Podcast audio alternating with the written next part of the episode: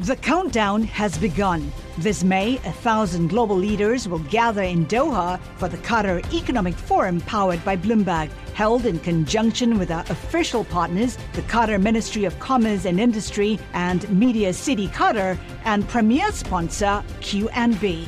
Join heads of state, influential ministers, and leading CEOs to make new connections and gain unique insights. Learn more at QatarEconomicForum.com. You're listening to Taking Stock with Pimm Fox and Kathleen Hays on Bloomberg Radio. The selling may have been swift and vicious in global equity markets overnight as UK citizens went to the polls and voted to leave the European U- Union by a narrow margin, for sure. Uh, and the buying in global bonds, particularly U.S. Treasuries, was equally swift. Treasuries surging, pushing benchmark yields down the most in nearly five years. Well, a man who's been looking for a couple of things. Uh, let's give him credit now. First of all, he said no, they will vote to leave. And second of all, he's been looking for a continued rally in treasuries that could take the yield on the U.S. 10 year note down to 1.5%, maybe even one and a quarter. And we did see that 10 year touch about 1.54% at the lowest yield high price of the day. Let's welcome back to the show now Mark Grant, Chief Fixed Income Strategist at Hilltop Securities, joining us from Fort Lauderdale, Florida. So, Mark, congrats. Hats off.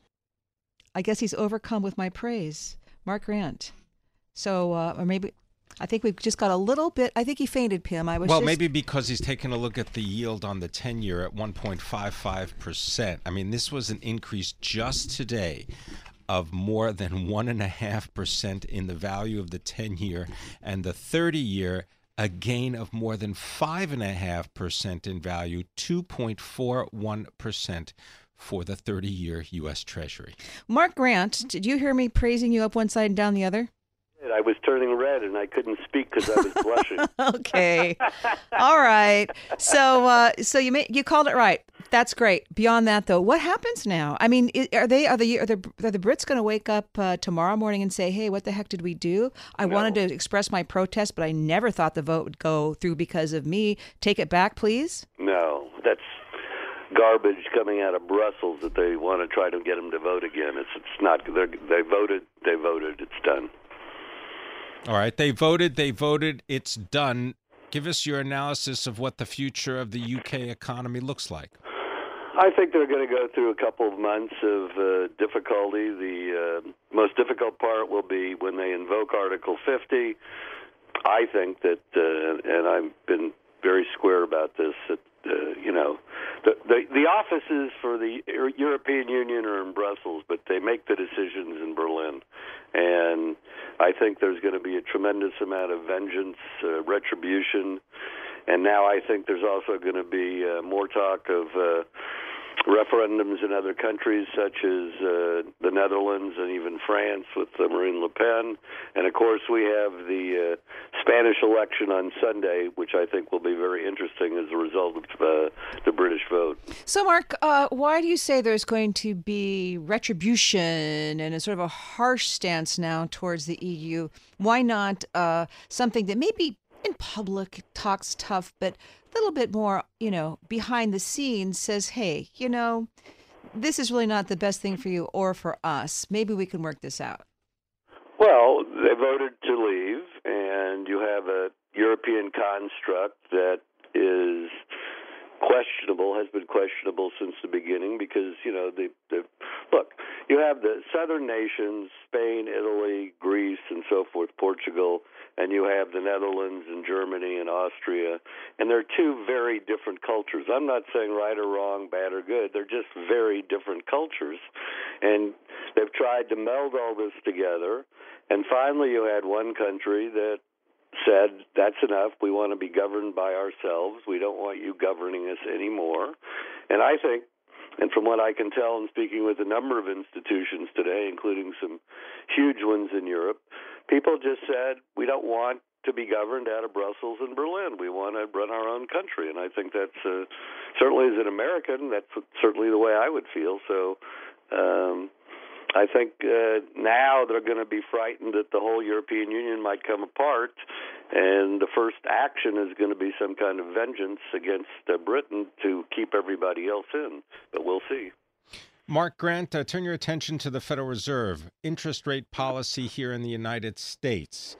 When and if they raise rates, give us your analysis. Pimm, as you know, all year I've said they're not going to raise rates anymore. I have said it continuously. I don't think that they can, and especially after this and the difficulties this may cause. Uh, some banks, European and American banks, uh, some hedge funds. There were rumors running around about that this afternoon. I think the Fed does absolutely nothing. And while the Fed, of course, never addresses the equity market, uh, when you're down 610 points in a day, uh, I can pretty much assure you that the Fed is paying attention. So I think nothing for the rest of the year. Well, of course, the Fed, maybe not address it directly, but they often speak publicly about that one of the Fed's chief missions is to keep markets stable. They're, that's one of their. They have to be working towards financial stability, which would be perfectly consistent with what you're saying. They're not going to come in and raise interest rates while there is already instability in the markets. But a couple of things. First of all, uh, by the way, you should we should point out one thing, Kathleen. Sure. And that's the, the, you all have been focused appropriately on we're down 610 points, but I want you also to look at the bond market. You know, the 10 years at a 156 up one almost one and three quarters points.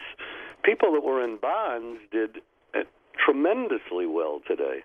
Oh, we we actually came into you saying what a what a tremendous run this has been, and the fact that you called uh, first one and a half percent. I think you've also said maybe now one and a quarter percent on the ten year, right? So right, one and a quarter on the ten year is my projection by year end, but we might get there much quicker. Hey, Mark, you know what I ask you about? You know, now you're on a Kocherlakota former president of Minneapolis Fed, who seemed to start out as, as, as a hawk in Minneapolis on policy, you know, fight inflation, et cetera, and then right. turned very dovish. He says the Fed should and must be considering negative interest rates. He thinks ultimately that's what it would take to turn the economy around. Do you have do you agree with that at all? And what the heck would that do to the U.S. bond market? Well, the the German ten year is now underneath zero, and so it, it, it what it does is a couple of things. It's not such an easy answer, but it does a couple of things. One, it's very good for the government to have low interest rates or negative interest rates. However, it's a tax, if you will, on the people, the citizens, because savers, retirees, um, money that's managed, uh, you can go through a whole litany, suffer tremendously because they can't get any return one of the arguments that the equity market had done as well as it had this year was because they couldn't get any return in the bond market. I kept saying it was a far safer place to be, and I identified. Uh, and let me go back a little. Two years ago, I said munis and taxable munis were the place to be. They've tightened tremendously against treasuries. And then I went to closed end bond funds, which trade like equities, but what you really own is a portion of a uh, diversified bond portfolio, the 11 that I like are yielding around 10%.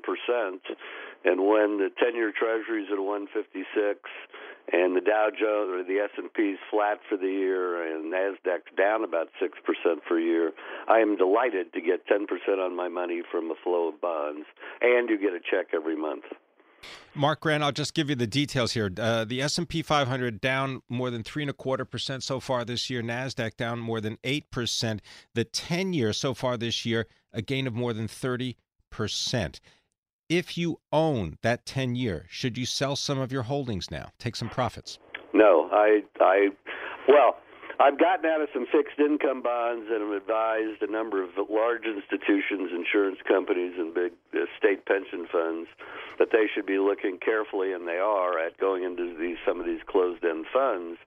So I think if you owned uh, equities, you're going to have to get more realistic because the likelihood is we're going down further, not reversing course.